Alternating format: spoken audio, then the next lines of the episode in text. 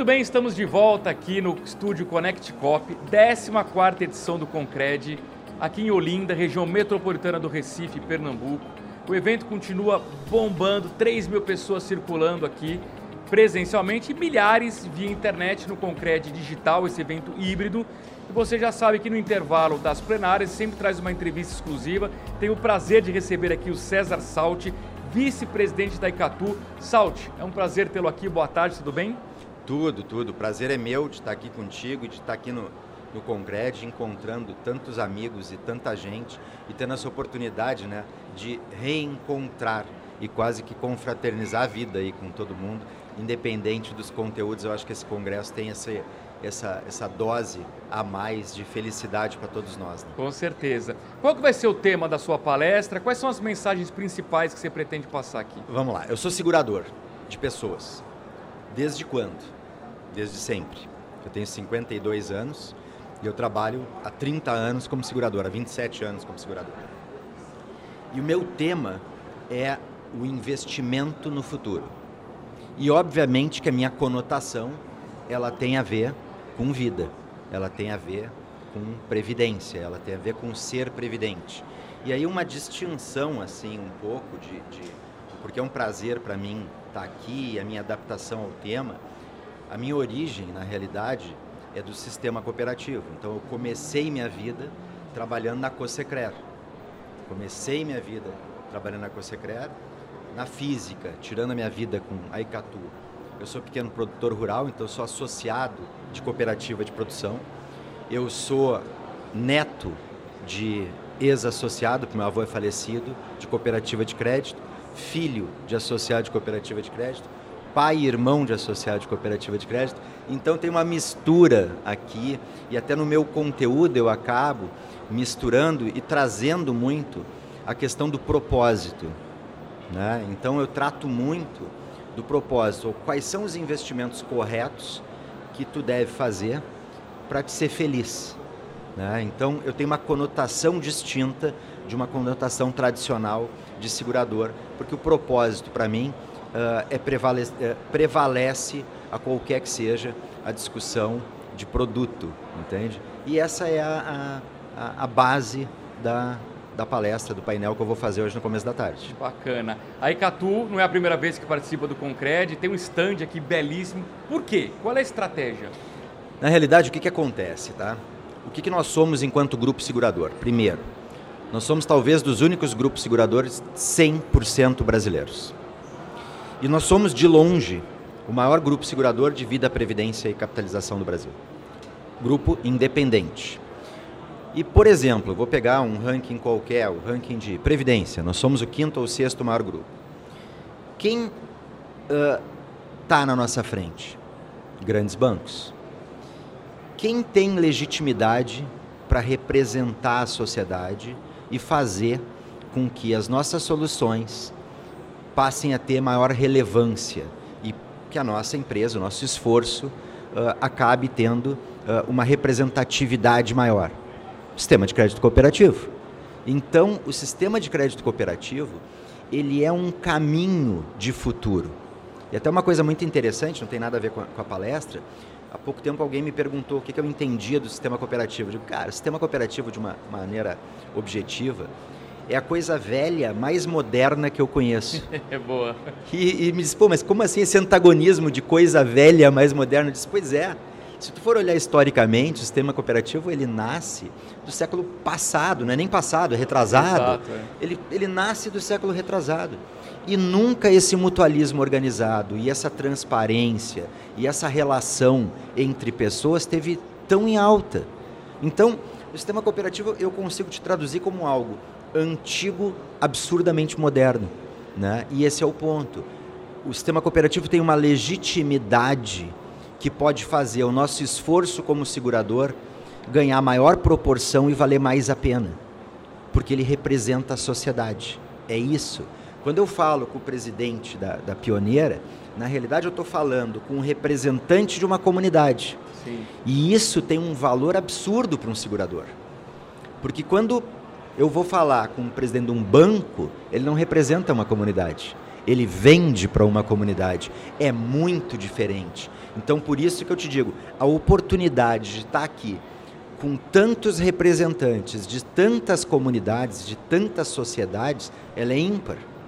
Aí que tu nunca vai abrir mão de estar nesse congresso, por causa da oportunidade de encontrar esses representantes eleitos aqui que dão legitimidade para o nosso trabalho. Perfeito. Ô Salti, esse ano em particular, o Concred está aqui no Recife, Olinda, Recife, Pernambuco, holofotes na região Nordeste. Que oportunidade você enxerga nesta região? Na realidade, não é na região Nordeste. Eu vou te falar de uma forma diferente. Tá. O Brasil é um poço de oportunidades. Vamos fazer uma analogia objetiva, porque a gente está no Nordeste. Sim. Paraíba. A Paraíba é maior que Israel. Vamos sair da, da Paraíba e de Israel. Mato Grosso. Mato Grosso é maior que a Alemanha. Então, o Brasil tem muita oportunidade. O Brasil é algo absolutamente uh, fértil. O Brasil é um terreno absolutamente uh, promissor. O que a gente tem que fazer é olhar de outra forma. Imagina essa colocação que eu te fiz. Se tu chegar em Israel, tu vai ver uma terra e tu vai dizer assim, poxa, dá para plantar nada. E eles exportam hortifruti granjeiros. Eles inventaram agricultura por gotejamento, eles inventaram energia solar e eles exportam hortifruti granjeiros e eles fazem a dessalinização da água do mar. O ponto é esse, sabe? O ponto é, eu olho para a região Nordeste e digo o seguinte: isso aqui tem tanta oportunidade. Aí eu saio do Nordeste e vou lá para os lados do Celção lá. E aí eu chego lá e digo assim: sobrevoa aquilo e olha o que é esse país. E esse é um ponto muito interessante. Todas as vezes que eu olho para o nosso país, todas as vezes que eu saio, que eu volto, uh, e até duas, três semanas atrás eu estava na Itália e, e, eu sobrevoei a Itália de dia, e aqui eu sobrevoo, passei ontem o dia em trânsito para chegar aqui no Recife. Todas as vezes que tu está posando ou decolando e olha e diz assim, pô, Deus pensou grande para esse país, né? Não posso pensar pequeno, né? E é isso, sabe? Eu acho que o Brasil, independente da região, a gente vai se encontrar e fazer essa mesma pergunta. Tu vai virar para mim lá no Mato Grosso e dizer o que, que, tu acha da oportunidade aqui. Eu vou dizer inesgotável, é. inexplorada. O que, que tu acha da oportunidade aqui no Nordeste? Inesgotável. Tudo que a gente tem pode ganhar muito mais produtividade, muito mais tamanho, e a gente precisa fazer o tempo inteiro um exercício de humildade para entender a grandeza desse país, a grandeza desse povo e o pouco que a gente fez até agora. Né? E até eu brinco isso, disso, assim, eu brinquei nisso numa palestra. A gente tem um problema como brasileiro porque a gente canta o hino e a gente dá muita ênfase para aquela parte do deitado eternamente em berço esplêndido. e aí a gente não explora a oportunidade que esse país tem. A gente não leva uh, a régua até o patamar que a gente pode. E eu sou muito otimista com o país, independente de qualquer coisa. E tu vai me dizer o seguinte, pô, mas e, e o cenário político? Passa. Independente disso, nós vamos estar tá lá.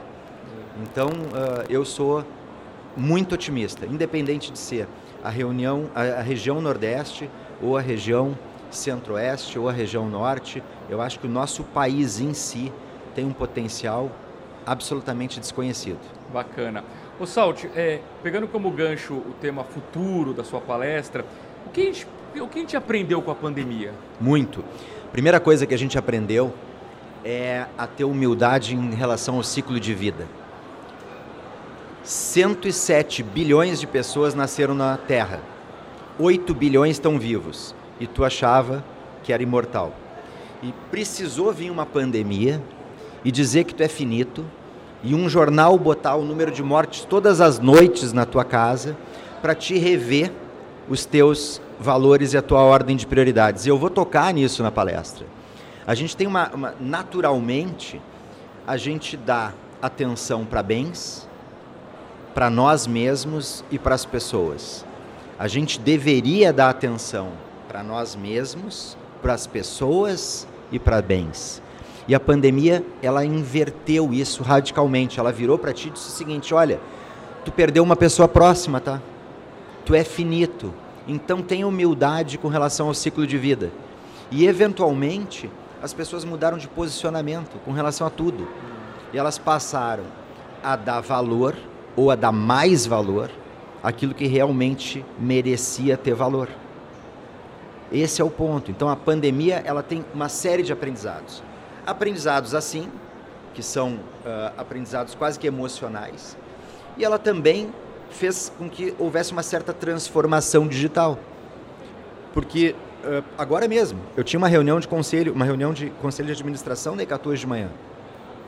Eu estava aqui em Recife, eu fui para um canto com meu celular e eu fiz uma hora de reunião. No passado, eu ia estar tá no Rio de Janeiro, sentado numa sala, e ia estar tá desesperado porque eu ia ter que chegar aqui de tarde para fazer uma palestra, não ia ter como. Eu ia ter que optar por uma coisa ou outra. E a pandemia, ela fez com que aquilo que era óbvio, mas que eu não fazia, eu passasse a fazer. Então tem uma série de aprendizados, seja do ponto de vista econômico, seja do ponto de vista humano. Bacana. Salte, para concluir, todo mundo que nos visita aqui no estúdio Connect Cop é convidado a participar da nossa nuvem de palavras. É três palavras que para você definem o que é o cooperativismo financeiro e por quê. A primeira eu já dei um spoiler, né? Que eu coloquei que é modernidade.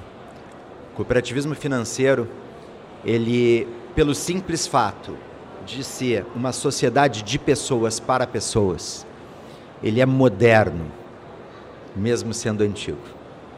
A gente vai a Nova Petrópolis, vai estar lá uh, uma cooperativa de 100 anos, moderna, com princípios modernos.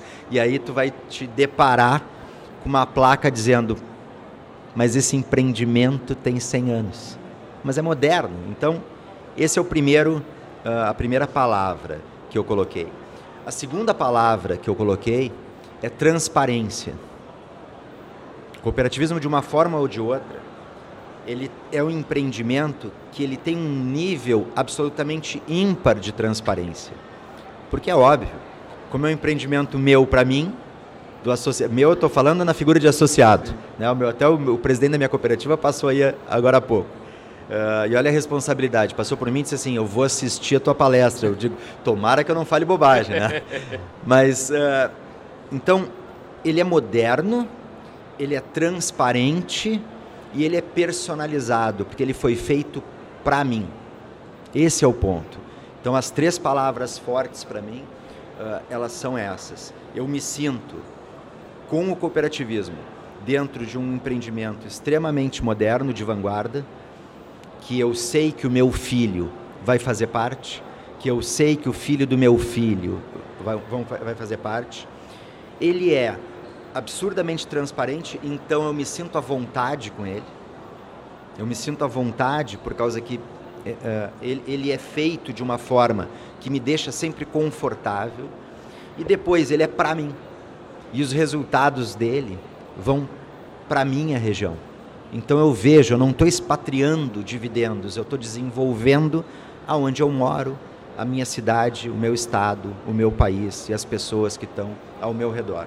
Então é isso, modernidade, personalização e transparência. Muito bem, César Salt, vice-presidente da Icatu. Salt, foi um prazer tê-lo aqui, muito obrigado, espero revê-lo em breve. Prazer é todo meu, com toda certeza. E agradeço a você pelo carinho da sua audiência. A gente volta a qualquer momento aqui direto do estúdio Connect Cop, 14º Concrédio. Grande abraço, até já.